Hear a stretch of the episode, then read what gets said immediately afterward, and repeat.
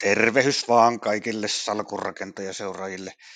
Täällä Erkkilän Jomppe ja Huovisen Henri jälleen podin kimpussa. Morjesta Jomppe. Kiva taas jutella sijoitusasioista. Kyllä, kyllä. Ja mehän kaksi viikkoa sitten kahdestaan keskusteltiin ja nyt jatketaan. Tällä kertaa teemana on sijoitustrategiat ja eri, erityisesti osakesijoitustrategiat. Käydään läpi erilaisia strategioita, pohditaan vähän niiden eroja ja ennen kaikkea mietitään, että minkälainen sijoitusstrategia voisi olla tämän vuosikymmenen voittajastrategia. Mutta ennen kuin me käydään näiden strategioiden kimppuun, niin me ajateltiin Henrin kanssa, kun pohdittiin tätä ja käytiin läpi, suunniteltiin tätä podia, että ehkä olisi ihan aiheellista muutamia termejä käydä läpi, jotka liittyy tähän erila, näihin erilaisiin strategioihin.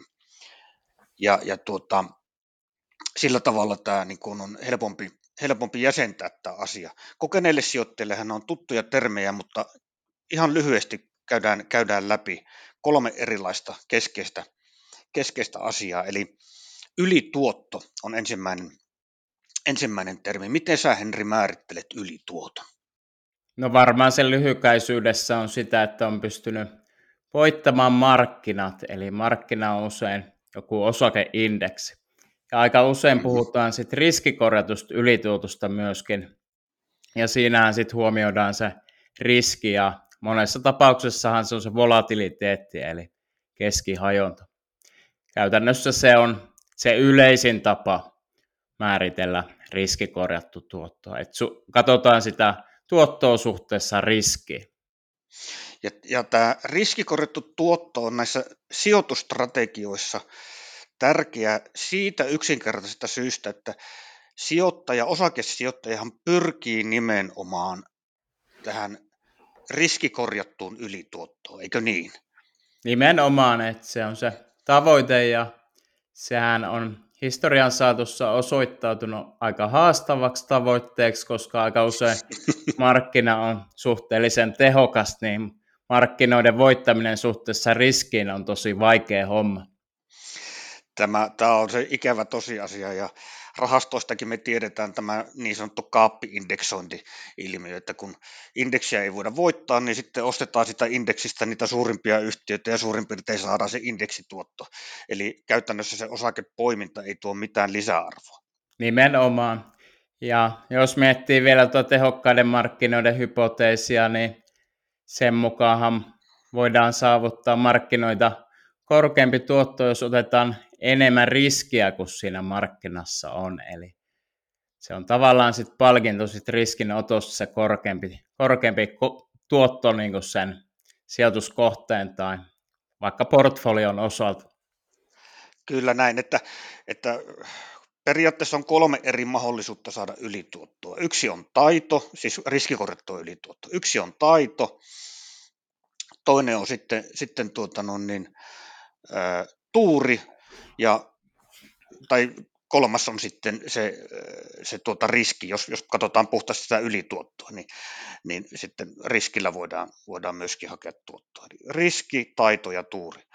Nimenomaan, ja sitten tuossa on hyvä vielä miettiä sitä, että tuossa niin taidossa, että onko jotain semmoista kilpailuetua, mitä muilla ei ole, että pystyykö vaikka hyödyntämään jotain semmoista dataa, mihin muut ei pääse käsiksi. Tai jos pääsee, niin sitten se on hyvin niin kuin suljetun sisäpiirin käytössä. Niin, niin tuommoisissahan yleensä sit on paremmat mahdollisuudet saavuttaa ylituottoa. Ja toisaalta sitten ehkä y- y- yhtiötasolla semmoisissa yhtiöissä, jotka on vähemmän seurattuja, niissä ei ole niin paljon kilpailua esimerkiksi sen analyysin osalta. Ja kyllähän, to, kyllähän toki markkinoiden välillä on sit isoja eroja, että esimerkiksi Jenkeissä on sen verran paljon kilpailua, että siellä se ylituoton saavuttaminen, varsinkin sit noissa suurissa yhtiöissä on tosi vaikeaa. Mutta sitten heti jos mennään pienempiin, niin sit mahdollisuudet kasvaa. Ja sitten jos varsinkin mennään semmoisille markkinoille, jossa ei ole tavallaan niin paljon kilpailua ja se tavallaan analyysin lisäarvo on sit, sitä kautta suurempi. Joo, tässä oikeastaan saadaankin niin kuin aasensilta toiseen keskeiseen sijoitustrategioiden kannalta tärkeän termin, eli anomaliaan, eikö niin, että sijoittajahan, osakesijoittajahan pyrkii niillä osakevalinnoillaan hyödyntämään erilaisia anomalioita, ja tuossa taisi, niin kuin mainitkin, mainitsitkin, niin esimerkiksi yksi anomalia on yrityskokoanomalia, eli, eli jotkut tutkimukset väittää, että pienemmillä yhtiöillä on mahdollista saada parempaa riskikorjattua tuottoa kuin suuremmilla. No pitääkö se paikkansa, niin on sitten, se on sitten aina niin empiirinen kysymys, mutta tämä on niin yksi esimerkki anomaliasta, jota on tietyllä ajanjaksolla havaittu. Sitten toinen on, eikö niin, PE-kerroin anomalia, että alhaisen arvostuksen osakkeet tuo parempaa riskikorjattua ylituottoa. Tammikuun ilmiö on tämmöinen perinteinen esimerkki anomaliasta, että jostain kumman syystä tammikuussa tuotot on parempia kuin muina kuukausina.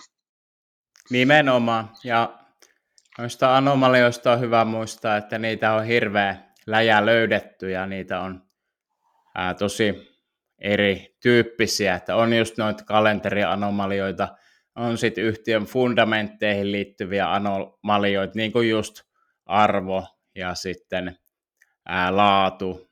Ja sitten on siihen osakekurssikehitykseen liittyviä niin kuin matala volatiliteetti.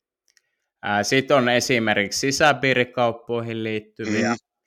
Et ni, niillä on niin kuin tietty tavallaan semmoinen si, tulevien tuottojen näkökulmasta niin kuin merkittävä rooli, varsinkin arvoyhtiöiden kohdalla. Sitten on esimerkiksi osavuosikatsauksiin liittyvä, mikä liittyy osittain momentum-ilmiöön, eli jos tulee niin odotettua parempi osavuosari, niin sitten on huomattu, että siitä voi lähteä semmoinen nousutrendi, mikä on päällekkäin sen momentumin kanssa toisaalta. Eli momentumhan tarkoittaa sitä, että aiemmat voittajat ää, tietyllä aikavälillä jatkaa sit jatkossakin niin kuin vahvoina. Ja sitten häviäjät, ää, niiden osakekurssi keskimäärin kehittyy huonommin. Eli noita on hirveä, hirveä läjä, mutta yhteistä monelle anomalialle on, että ne toimii tietyllä aikavälillä ja sitten ei välttämättä enää toimi. Eli ei, ei pysty niiden perusteella sit useinkaan varmaksi sanoa, että onko ne jatkossa myös voittajat. Monet noista anomalioista ne on hyyt, niin toimineet esimerkiksi 1900-luvun aikana paremmin, mutta sitten hyytyneet nyt 2000-luvulla. Esimerkkinä just tuo pienyhtiö anomalia ja esimerkiksi arvoyhtiö anomalia, se on siirtynyt enemmän, enemmän sitten tietyn markkina-arvon yhtiöihin, eli suurissa yhtiöissä on kasvuyhtiöt mennyt selvästi tällä vuosituhannella paremmin kuin arvoyhtiöt. Joo, Joo, tämä on, tämä on niin yksi semmoinen osakesijoittajan varmasti tämmöisiä niin keskeisiä haasteita, että ää, kun sijoittaja löytää hyvää strategian, niin se, se voi toimia jonkin aikaa, mutta kun vuosia kuluu, niin se strategia ei välttämättä sitten toimikaan. Että, kyllä, että, kyllä. Että aina löytyy niitä anomalioita, mutta ikävä tosiasioita asia on se, että yksi, yksi anomalia ei kuitenkaan välttämättä toimi aina. Niin, ja, kyllä.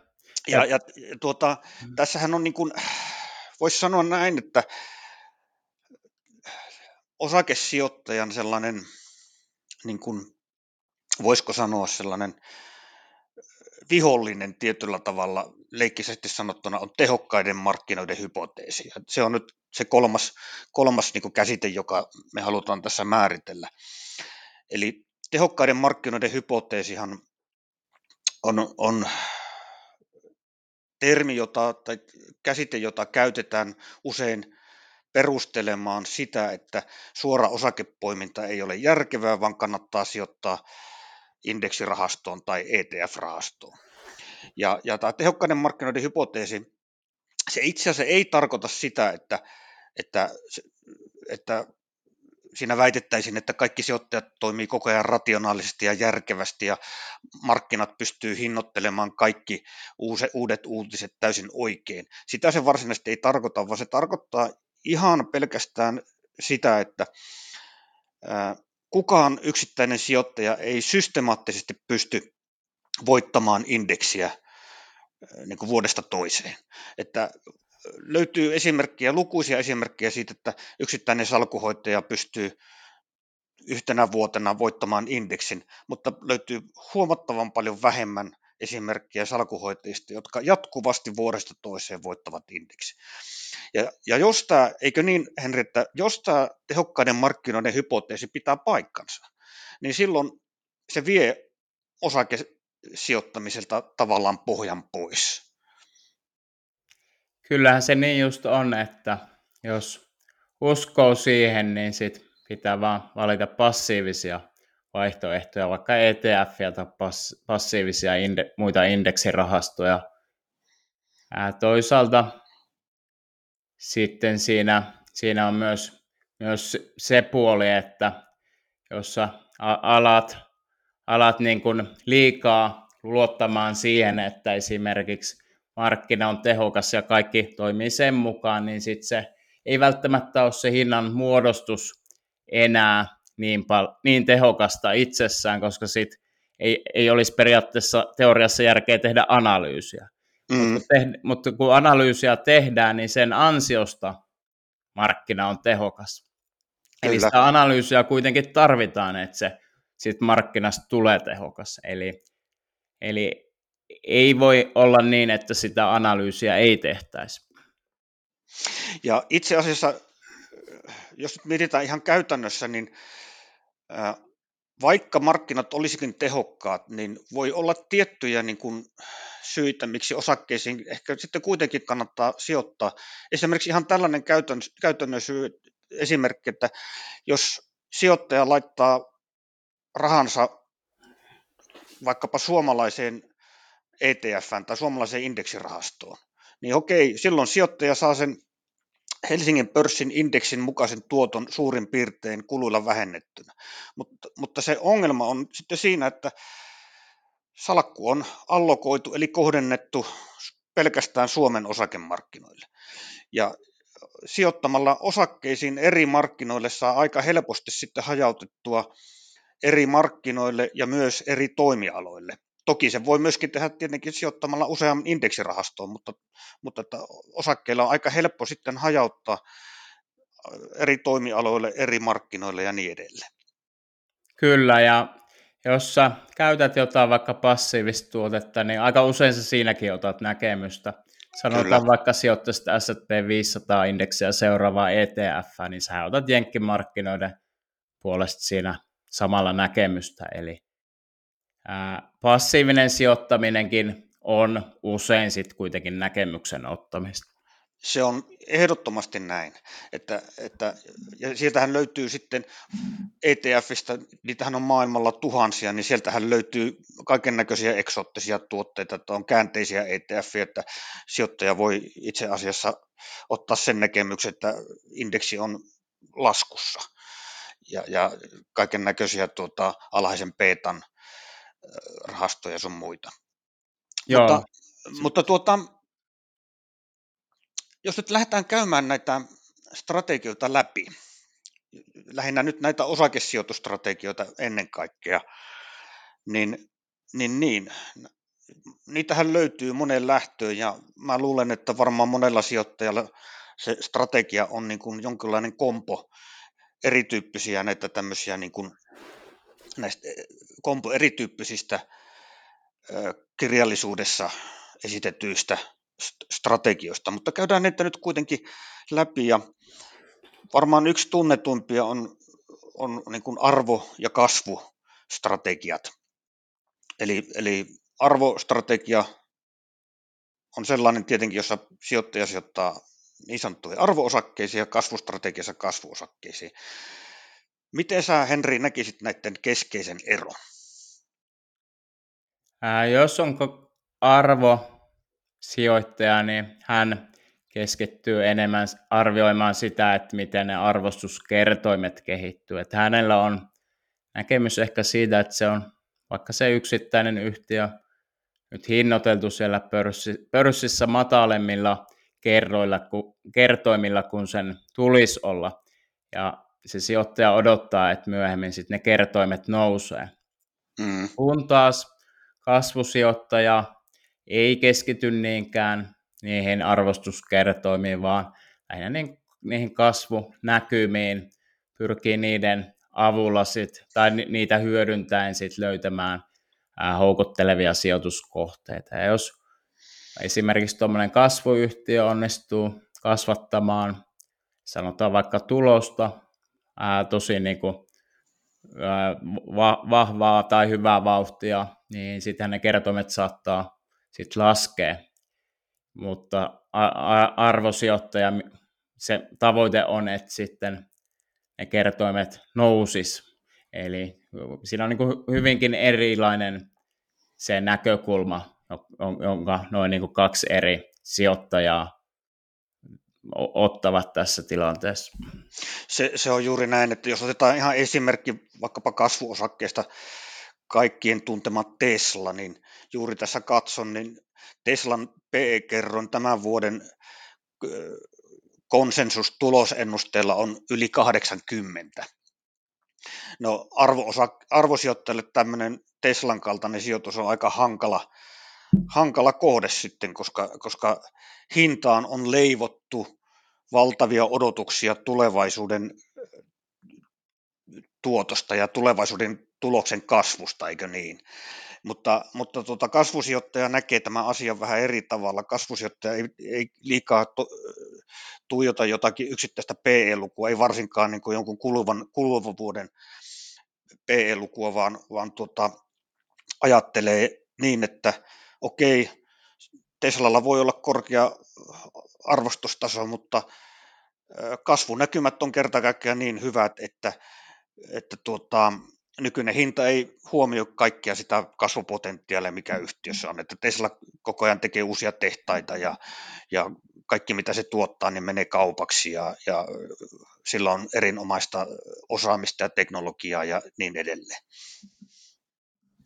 Kyllä, ja tuossa on mun mielestä nyt tärkeä määritellä myös se, että yksittäisiä tuommoisia arvoyhtiöitä saatetaan seuloa hyvinkin erilaisin kriteerin verrattuna sitten, että miten se poiminta tehdään sitten markkinoiden tasolla. Ja kun katsotaan noita arvoyhtiö- ja kasvuyhtiöindeksejä, niin siinähän se poiminta on tosi systemaattista. Eli katsotaan vain esimerkiksi price to book-luku, katsotaan esimerkiksi muutaman vuoden kasvuodotukset ja sitten saatetaan katsoa liikevaihdon, esimerkiksi liikevaihdon kasvunäkymät. Mm, mm. Eli hyvinkin systemaattista ja siinähän se ei perustu edes siihen, että ne tavallaan, että ne kertoimit nousis vaikka niin kuin arvoyhtiöiden kohdalla. Siinä vaan poimitaan ne matalasti arvostetut tai niillä kertoimilla, kertoimilla niin kuin matalasti arvostetut, eli ne,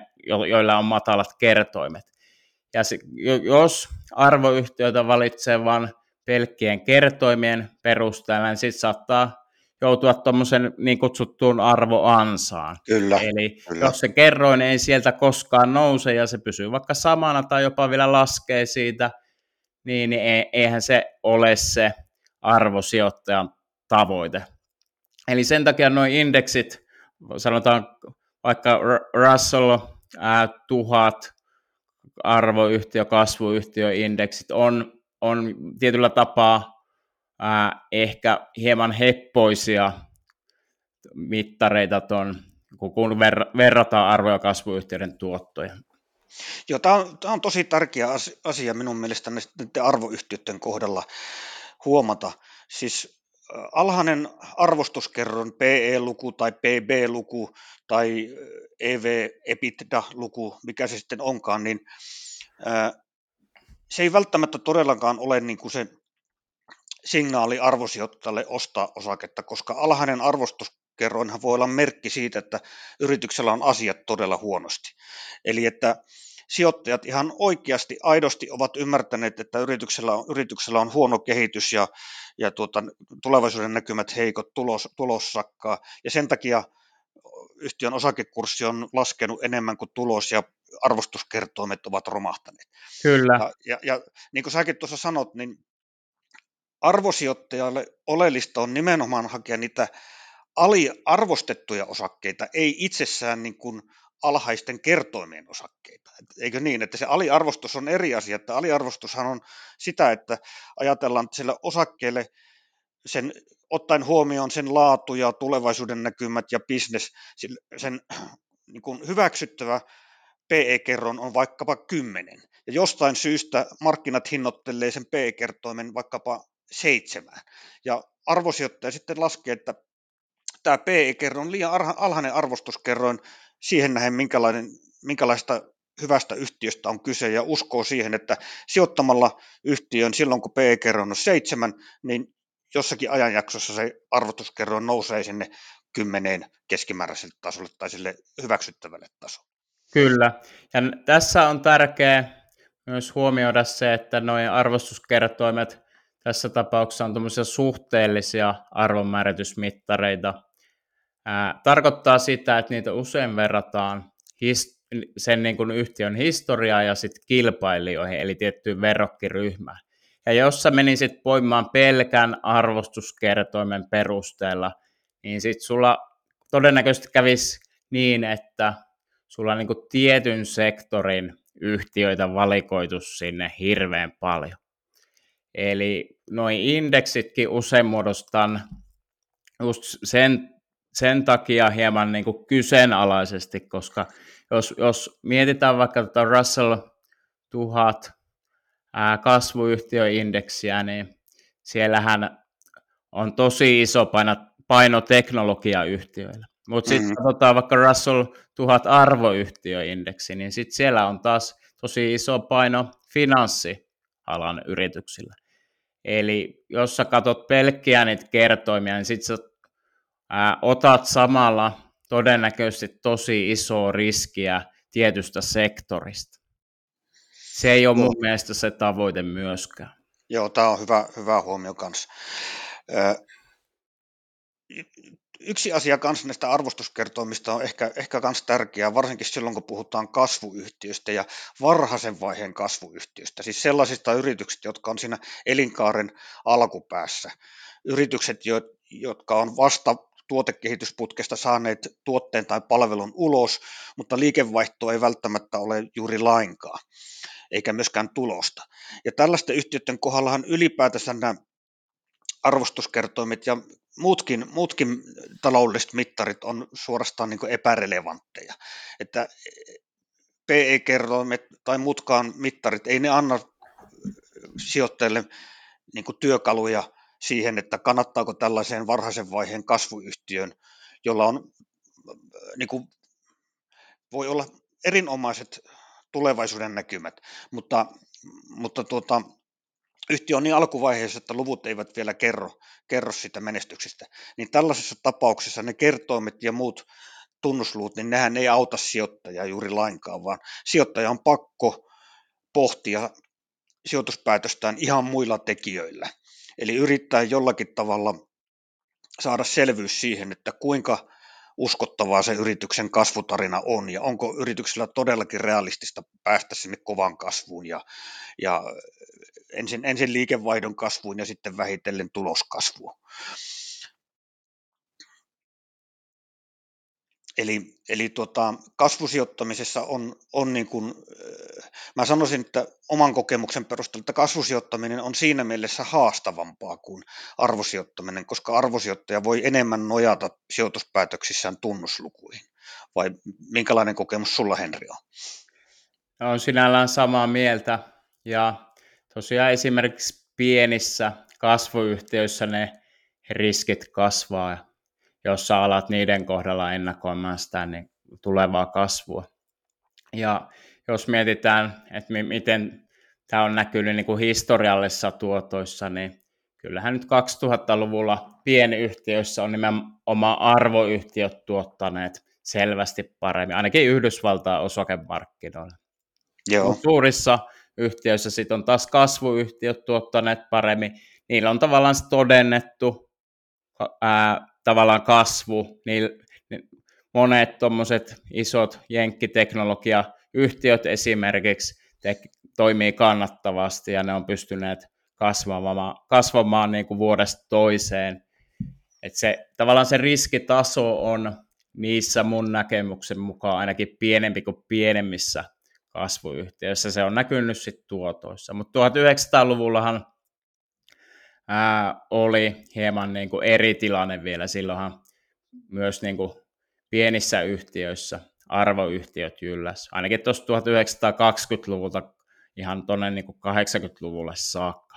Eli se on nyt kääntynyt ihan, ihan hiljattain toi tilanne viimeisen parin 30 vuoden aikana. Aika useinhan se, jos, jos vielä mietitään tuota arvo- ja kasvuyhtiöiden asetelmaa, niin aika monesti kasvuyhtiöiden ne tulevaisuuden odotukset yliarvioidaan. Eli niihin liittyy sitä kautta tuommoinen, voisi sanoa ehkä ennusteriski. Kun taas arvoyhtiöillä se tilanne on se, että siellä ei ole niin kovia tulevaisuuden odotuksia ladattu, niin, mm. niin, niin sitä kautta ei, ei tule ehkä semmoisia pettymyksiä niin helposti. Toi on yksi sellainen arvoyhtiöiden etu kyllä kasvuyhtiöiden, kasvuyhtiöihin verrattuna. Et me muistetaan vaikka tuo Netflixin tapaus, niin se oli 2010-luvulla, taisi olla pa- tyyliin parhaiten tuottanut osake S&P 500 indeksissä, tai ainakin ihan top kolme osakkeita. Ja sitten kun siinä oli hinnoiteltu tosi kovia kasvuodotuksia, niin se tietyn aikaa pystyi lunastamaan ne, ja se kurssikehitys oli tosi vahvaa, mutta sitten tuli stoppi ja osakekurssi laski kymmeniä prosenttia ihan tosi nopeasti osavuosarin jälkeen. Eli kyllä, kyllä pitää niin kuin tiedostaa kasvuyhtiöidenkin riskit, vaikka niillä on nyt ollut tosi vahva voittokulku finanssikriisin jälkeen. Joo, tässä varmaan kun, kun sanot, että nimenomaan isot kasvuyhtiöt on pärjännyt, niin siinä on varmaan ollut taustalla jonkinlainen voittaja vie kaiken ilmiö. Eli, eli tietyissä palveluissa, esimerkiksi otetaan esimerkkinä vaikka Google, eli hakukone, hakukonepalvelu, niin siinähän on selkeästi sellainen ilmiö, että se toimija, se yritys, jolla on paljon asiakkaita, saa niillä paljon, paljolla asiakasmäärällään lisäasiakkaita. Eli kun on asiakkaita, niin se on jo, se tekee sitä palvelusta paremman. Ja, ja tota, Google on sillä tavalla osittain sillä tavalla pystynyt, pystynyt jyräämään muut hakukoneet. Jos, jossain vaiheessa aikaisemmin myös Facebookissa oli tällainen ilmiö minun mielestä, että, että kun Facebookilla oli paljon käyttäjiä, niin se itsestään teki siitä suositun ja sen oli helppo saada sitten lisää käyttäjiä. No nyt on sitten kuitenkin tuota, tullut muita kilpailijoita, jotka myöskin ovat päässeet tähän samaan niin kuin ilmiön mukaan, eli, eli kun, kun, kun saavat sen kriittisen käyttäjän massan, niin sitten, sitten niitä käyttäjiä tulee lisää. Mutta toisaalta sitten, niin kuin esimerkiksi autoteollisuudessa nähdään, niin silloin kun tulee uusi toimija, joka kerta kaikkiaan muuttaa sen toimialan paradigman tavallaan, Tesla sähköautoissa esimerkkinä, niin, niin se voi kyllä sitten viedä markkinoita vanholta toimijoilta erittäinkin nopea, nopeasti. Ja, ja voi olla hyvinkin niin, että tässä sähköautomarkkinassa me emme vielä, tämä on, oikeastaan niin varhaisessa vaiheessa, että, että tuota, sieltä voi hyvinkin nousta joku toinen sähköautotoimittaja, joka haastaa sitten Teslan, Teslan tuota, jossain vaiheessa. Mutta me, me nyt aika pitkään käytiin tätä arvokasvu erottelua tässä ja, ja tuota, strategioitahan toki muitakin. Laatuhan on yksi, yksi laatusijoittaminen on yksi, yksi sitten tuota vaihtoehto. Ja käsittääkseni niin kuin monet sijoittajat yhdistää laatua ja arvoa, että siellä on niin kuin tiettyjä elementtejä arvosijoittamisesta, tiettyjä elementtejä sitten laatusijoittamisesta. Miten sä Henri määrittelisit laatusijoittamisen?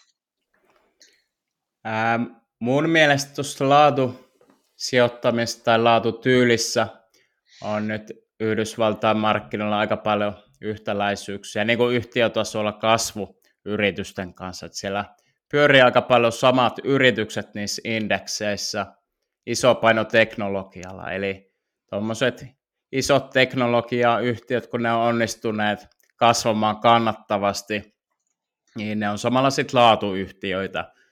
Ja siinähän aika usein katsotaan esimerkiksi oman pääoman tuottoa. Saatetaan katsoa sen niin kuin tuloskasvun vakautta tai sitten matalaa velkaantuneisuutta. Ne on ne tyypillisimmät tuommoiset niin kvantitatiiviset kriteerit, joilla sitten poimitaan laatuyhtiöitä. Mutta sitten sen lisäksi on laadullisia kriteereitä, joiden ää, perusteella sit myös otetaan laatuyhtiöitä salkkoja, ja niiden se niin kuin periaatteessa tulkinta on hieman joustavampi tai tosi paljonkin joustavampi, eli aika paljon sit mielipiteisiin jopa perustuva. Esimerkiksi kilpailuedut, hinnoitteluvoima ää, ja sitten se, niin se liiketoimintamallin vahvuus. Ja nyt tässä nykytilanteessahan moni kannattaa laatuyhtiöitä.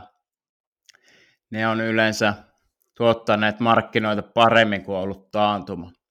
Se on niin kuin yksi vahva argumentti laatuyhtiöiden puolesta, koska nythän toki kun rahapolitiikka kiristyy ja inflaatio on edelleen korkea, niin sen inflaation kesyttäminen ilman taatumaa voi osoittautua tosi vaikeaksi, ainakin historian perusteella. Eli sitten jos tulee tämmöinen heikompi suhdanne Yhdysvalloissakin, niin aika moni sitten sijoittaa laatuyhtiöihin, kun ne pystyy paremmin operoimaan siinä hitaassa talouskasvun ympäristössä. Niiden tulokset ei keskimäärin laske niin paljon kuin muiden. Ja marginaalitkin pysyy vahvoina, kun niillä on sitä hinnoitteluvoimaa. Kyllä, kyllä. Tämä on just tämä hinnoitteluvoima varmaan tärkeä, varsinkin tässä tilanteessa, kun raaka-ainehinnat, energiahinta nousee ja sijoittajat pohtii nyt sitä, että kuinka paljon yritykset pystyy siirtämään kulujaan omiin myyntihintoihinsa. Ja, ja niin kuin sanot, niin arvoyhtiöiden kohdalla, tai la, anteeksi, laatuyhtiöiden kohdalla on todennäköisempää, että yritykset pystyy nostamaan hintoja, hintoja tuota, kun kustannukset nousee. Ja tähän oikeastaan laatuyhtiöhän liittyy tämmöinen mielenkiintoinen käsite kuin vallihauta, eli englanniksi moat. Ja tästähän aika paljon käsittääkseni Warren Buffettkin on puhunut, eli eikö niin, että yksi tämmöinen ehkä tyypillinen piirre laatuyhtiölle on se, että he on pystynyt rakentamaan sellaisen markkina-aseman, jossa kilpailijoiden on vaikea, vaikea hyökätä, hyökätä tätä markkina-asemaa vastaan. Kilpailijoiden on vaikea ottaa tältä laatuyhtiöltä markkinoita jostain syystä, ja siksi tällä laatuyhtiöllä sanotaan olevan vallihauta. Mm, kyllä. Toi on näkynyt nyt viimeisen vuoden aikana tosi vahvasti markkinoilla, kun 2021 oli toi kasvuyhtiön buumi, arvostuskertoimet nousi, niin sitten tuli paluu arkeen, alkoi erottumaan ne jyvät akanoista. Kellä on oikeasti niitä kilpailuetuja, kellä, kenellä sitten se kasvu hidastuu. Ja noita on nyt lukemattomia esimerkkejä tullut. Se Netflix on y- just yksi semmoinen, että tavallaan että sille alalle on helpompi tulla, on tullut pal- nopeasti paljon kilpailua. Sitten toisessa päässä on just vaikka joku Alphabet tai, tai e-, es- esimerkiksi joku Amazon, joilla on aika, aika vahvat kilpailuedut, varsinkin mm. Alphabetilla. Ää, Teslan tilannehan on varsin mun mielestä epävarma vielä ton osalta, että pystyykö se pitää tuommoista asemaa pit, niin kuin pidemmällä aikavälillä, vai onko siinä yliarvioitu niitä tulevia kassavirtoja ja niiden niin kuin kasvunopeuksia? Jos miettii Suomen markkinoita, niin tällainen laatuyhtiö, jolla on vallihauta, voisiko sanoa, että Kesko on sellainen yhtiö? Suomessahan vähittäiskauppamarkkinat on hyvin pitkälle keskittynyt kahden, kahden ketjun hallintaan, Keskon ja S-ketjun ja Lidli on sitten vähän pystynyt sitä murtamaan, mutta edelleen Lidlin markkinaosuus on aika pieni.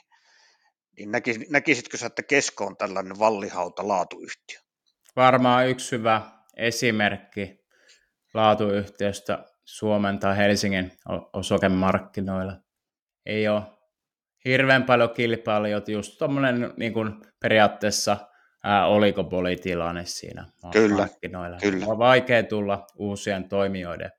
Toisaalta sitten ehkä nykytilanteessa keskolla on jonkin verran tuommoista niin syklistäkin liiketoimintaa, niin se voisi olla kolikon kääntöpuoli siinä, että miten se pitää pintansa, mutta tietysti päivittäistavara ja elintarvikepuoli poksuttaa vahvasti eteenpäin. Okei, nämä oli niitä ehkä yleisimpiä sijoitustrategioita, mutta sitten niitä sitten löytyy toki niin kuin vähän vähemmän tunnettuja, mutta mielenkiintoisia.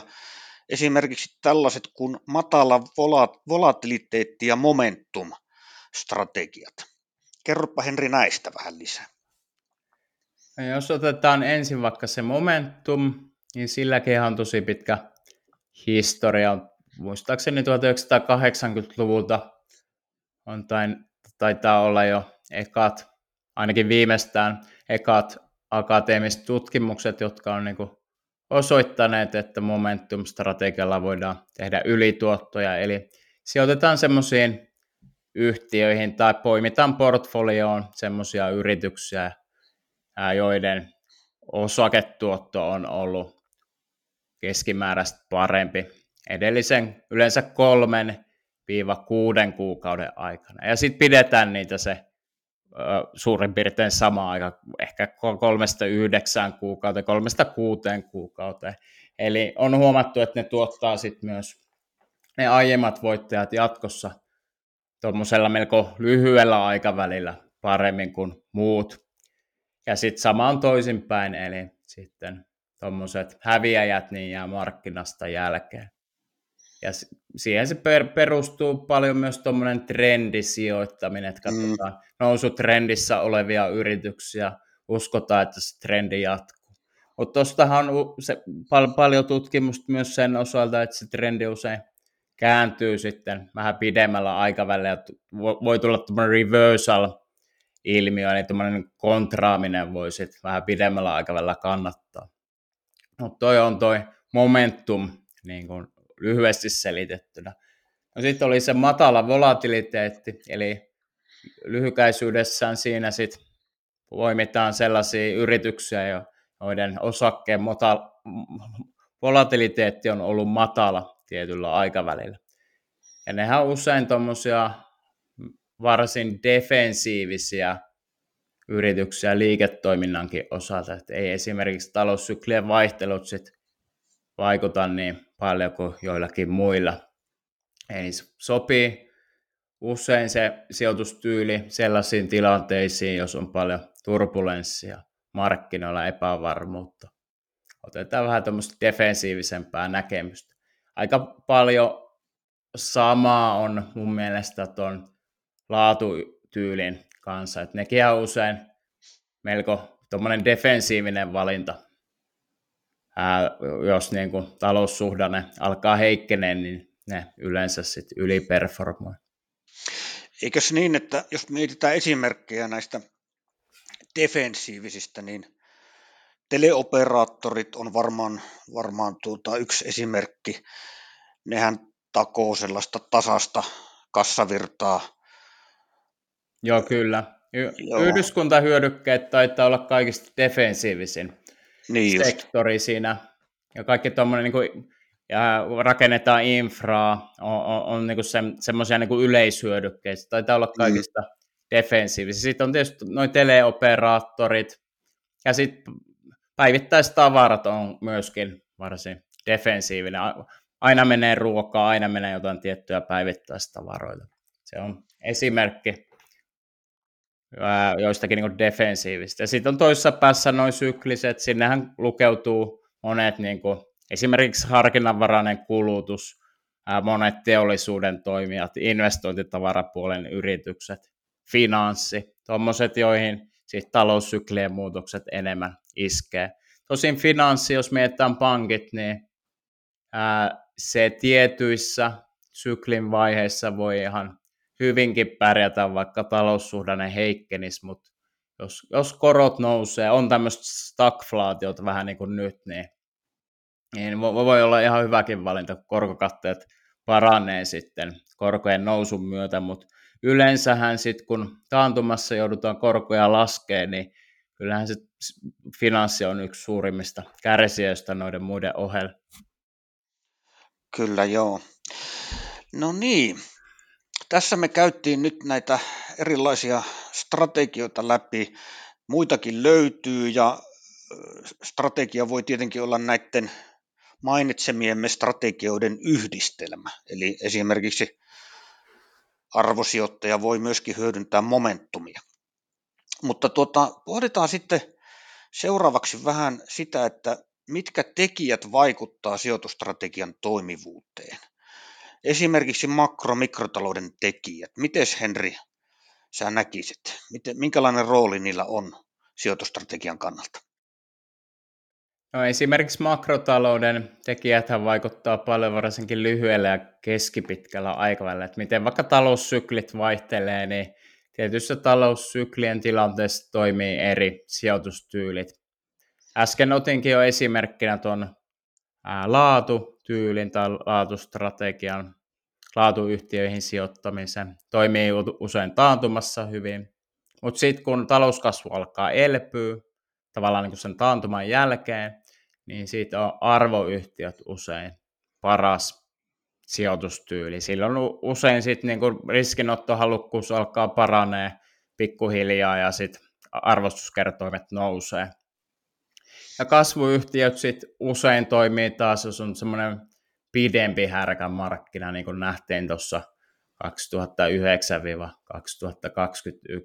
On, on tasaisen vahva, hyvä ää, riskinottohalukkuus, hyvä sentimentti. Ollaan valmiita menee niin kuin korkeilla kertoimilla mukaan, koska uskotaan, että se kurssin nousu kuitenkin jatkuu. Eli aika paljon eroja on taloussyklien välillä, että m- miten noin eri strategiat toimii. Sitten tietysti pit- jos katsotaan tosi pitkää aikaväliä, niin sittenhän taloussyklien vaikutus tietysti tasaantuu. Et siksi sanoin, että toi on lyhyellä keskipitkällä aikavälillä. Joo, kyllä, kyllä. No minkälaisia rajoitteita sijoitusstrategian rakentamisessa on? No sen osalta varmaan suurimmat rajoitteet liittyy siihen ää, sijoitusstrategian tavallaan tarvittavaan dataan ja siihen tietysti, että onko se sellainen strategia, joka on jo niin saatavilla vai onko se niin kehitetty itse. Jos, jos sä otat vain jonkun tuommoisen akateemisesti todennetun strategian, sanotaan vaikka arvostrategian, niin sittenhän sulla on tietysti selvä malli, että miten sä lähdet sen rakentaa. Ää, ja myöskin sit se, että miten se niin kuin on historian saatossa toiminut.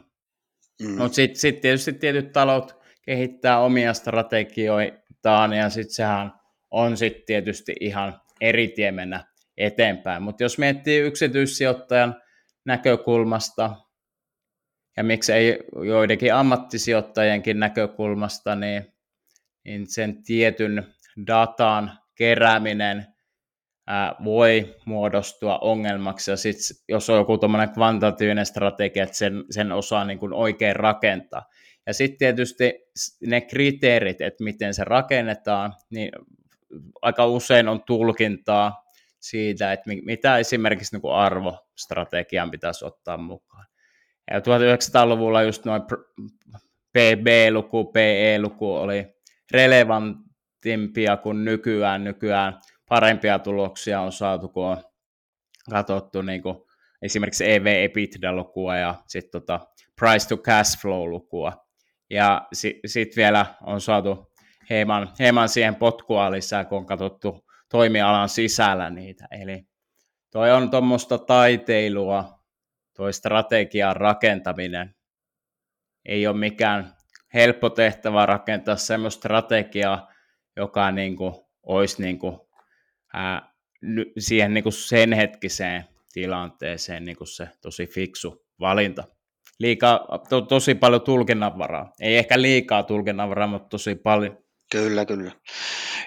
Joo, ja sitten yksi asia on tämä itse markkinan valinta, markkinan paikka, että jos me ajatellaan vaikka Suomea ja Yhdysvaltoja, niin markkinat on monessa mielessä erilaisia. Toimialan jakauma on erilainen. Suomessahan on aika paljon investointihyödykkeitä valmistavia yrityksiä. Yhdysvalloissa on paljon monipuolisempi yritysrakenne, näitä äh, niin sanottuja tenpäkkereitä, eli megaluokan kasvajia on Yhdysvalloissa enemmän. Äh, tapa jakaa pääomia takaisin omistajille on Yhdysvalloissa erilainen kuin Suomessa. Suomessa aika paljon yritykset suosii ihan perinteistä osingonjakoa. Yhdysvalloissa suositaan enemmän omien osakkeiden ostamista mm, kyllä. ja niin edelleen, tämmöisiä eroja. Tuosta, tuosta voisinkin ottaa kiinni tuosta osingonjakopolitiikasta. Eli tosiaan, jos, jos miettii osinkotuottoa tuottojen ennustajana, niin Yhdysvalloissa on 1900-luvulla se oli aika niin kuin hyväkin ennustamaan se osinkotuotto. Mutta nyt, nythän sen, senkin merkitys on heikentynyt, kun on omien osakkeiden ostojen suosio kasvanut. Ja sen takia aika usein suosit, suositaan tuommoista, voisi ehkä sanoa kokonais, tavallaan kokonaistuotto, että sä huomioit sekä ne osingot että sitten ne omien osakkeiden ostot. Se on se suositeltavampi tapa nyt arvioida niin kuin niitä yhtiöitä ja niiden sitä tavallaan osakkeen omistajalle maksettua hyvää niin sanotusti.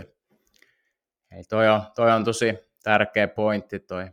Ja osinko anomalia on yksi, yksi anomalia, että siinä on huomattu, että se, sellaiset yhtiöt, jotka maksaa korkeita osinkoa, kokonaistuotto on ollut keskimäärin parempi, ja myöskin sitten semmoista, joiden niin osinko kasvaa tasaisesti. Mutta tosiaan toi on nyt hieman jo menneen talven lumia, että kannattaa ottaa mukaan myös ne omien osakkeiden ostot. Kyllä. Ja tämä, jos ajatellaan yleisemmin tätä pääoman palautusta, niin, niin kuin sanot, niin se voi olla yksi, yksi niin kuin menestyvän osake, osakesalkun kriteeri. Siinä on varmaan taustalla se, että yritys, joka ostaa omia osakkeitaan tai jakaa osinkoja, niin sillä on asiat kunnossa, oma pesä kunnossa niin sanotusti. Eli, eli tota, se on tavallaan signaali, signaali sijoittajille, että, että tota, firma, firma, firman tase on kunnossa ja sieltä on varaa jakaa osinkoja. Kun taas sitten toisinpäin, jos yritys ei jaa millään tavalla osinkoja tai osta omia osakkeitaan, niin se herättää ehkä epäilyn sitten siitä, että, että tota, sijoittajalla tai yrityksellä on vaikeuksia kerätä kassavirtaa. Mm, kyllä. Sektorien välillä on isoja eroja osingon jaossa. Että kyllä. Teknologiayhtiöt jakaa selvästi vähemmän keskimäärin kuin vaikka finanssiyhtiöt.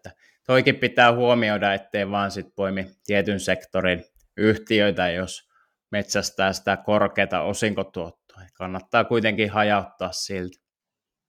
Joo, ja tietenkin kasvuyhtiöiden yhtiöiden kohdalla sijoittajat hyväksyy pienemmän oman pääoman palautu, palautuksen, koska, koska tuota, tällaiset yritykset yleensä kas, tarvitsee niitä pääomia kasvun jatkamiseen ja kasvun kiihdyttämiseen.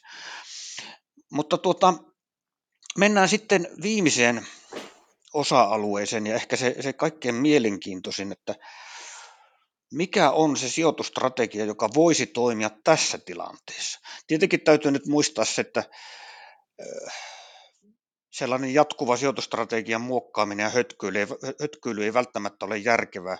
Ja me ei nyt tietenkään minä ja Henri emme suosittele kenellekään sijoittajalle sitä, että alkaisivat nyt tämän podin perusteella muuttamaan strategiansa. Se on jokaisen itse mietittävä asia, mutta tämä on sinänsä niin mielenkiintoinen kysymys, koska me eletään nyt aika erikoista tilannetta markkinoilla. Energiahinta on noussut pilviin, sähkön hinta, maakaasuhinta, nämä on nyt, nyt asioita, jotka, jotka kirpasee erityisesti Eurooppaa. Idässä on nyt tämä Ukrainan sota, joka on tuomassa taantumaa Suomeen ja Eurooppaan ja, ja vaikuttaa monella tavalla maailmantalouteen. inflaatio on korkea, se on osittain korkea tämän sodan vuoksi, mutta inflaatio lähti nousuun jo itse asiassa ennen Ukrainan sodan alkua. Kiinassa on yhä pahenevampi kiinteistö, kiinteistöongelma ja Yhdysvalloissa myös inflaatio on korkea ja siellä, siellä keskuspankki joutuu nyt jatkuvasti nostamaan korkoja ja uusimmat inflaatioluvut olivat odotettua korkeammat. Eli täällä on niin monenlaisia ää, niin kuin haasteita oikeastaan maailmantaloudessa. Niin miten sä näkisit, jos mietitään osake, osakesijoitustrategiaa, niin miten sä näkisit tämän tilanteen? Tämähän on tietysti sijoittajalle tietyllä tapaa tosi haastava, mutta sitten toisaalta herkullinen tilanne. että jos katsotaan vaikka tuota viimeistä kymmen, kymmentä vuotta ja sitten peilataan nykytilannetta siihen, niin nythän se kasvuyhtiöiden voittokulku on ehkä tullut ainakin joksikin aikaa tiensä päähän.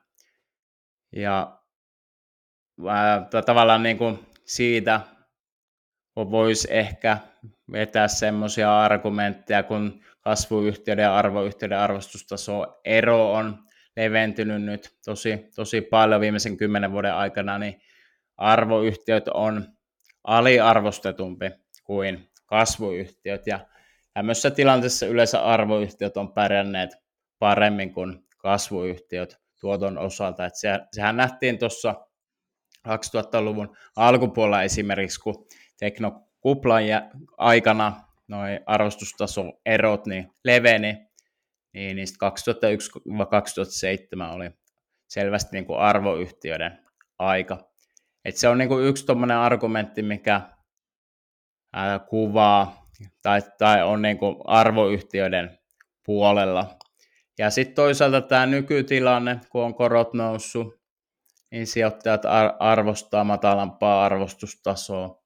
Ei ehkä halua niin paljon korkoriskiä. Kasvuyhtiössä on suurempi korkoriski, kun odotetut kassavirrat on kauempana tulevaisuudessa. Ja arvoyhtiöt pärjäs esimerkiksi 1970-luvulla stagflaatiossa tosi hyvin, kun oli korkea inflaatio ja matala ää, talouskasvu, eli tavallaan siinä historian perusteellakin on siihen tarttumapinta. Mutta sitten toisaalta arvoyhtiöt ei ole historiallisesti ihan niin vahvoja olleet, ää, jos, jos niinku tulee, tulee tuommoinen kunnon taantuma, että se sitten mm-hmm. kallistaisi vaakakuppia laatuyhtiöiden puolelle, koska ne on yleensä silloin pärjänneet paremmin. Mutta kyllä noiden kahden välillä ää, on, noin noi kaksi on tavallaan niitä mun suosikkeja noista sijoitustyyleistä. Ja tietysti osinkoyhtiöt on tässä nykytilanteessa ja sellaiset, mitkä ostaa kivasti hy- hyvällä summalla omia osakkeita, niin ne on, ne on myöskin varten otettavia, koska sijoittajat kuitenkin arvostaa tuommoista niin kuin kassavirtaa semmoisena aikoina, kun ää, nähdään niin kuin kurssilaskua tai, tai sivuttaisi suuntaista liikettä, kun ei, ei mennä mu- muualta sit löytää tuottoa. Eli tuossa niin kuin jotain argumenttia kasvu, laatu ja osinko yhtiöiden puolesta. No miten jos mietitään syklisiä osakkeita? Suomessahan niitä on paljon, esimerkiksi nämä konepajat on syklisiä. Outokumpu on ehkä tämmöinen perinteinen esimerkki hyvin syklisestä osakkeesta, jonka, jonka tuotot riippuu hyvin paljon suhdannetilanteesta, teräksen maailmanmarkkinahinnasta. Monet, monet näistä suomalaista konepajista esimerkiksi, ne on tullut aika paljon jo alas viimeisimmistä niin kuin huipustaan.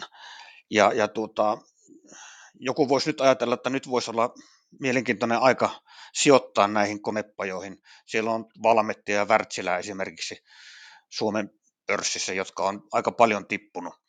Mutta toisaalta sitten mehän ei ole vielä välttämättä nähty niin kuin taantuman edes alkua.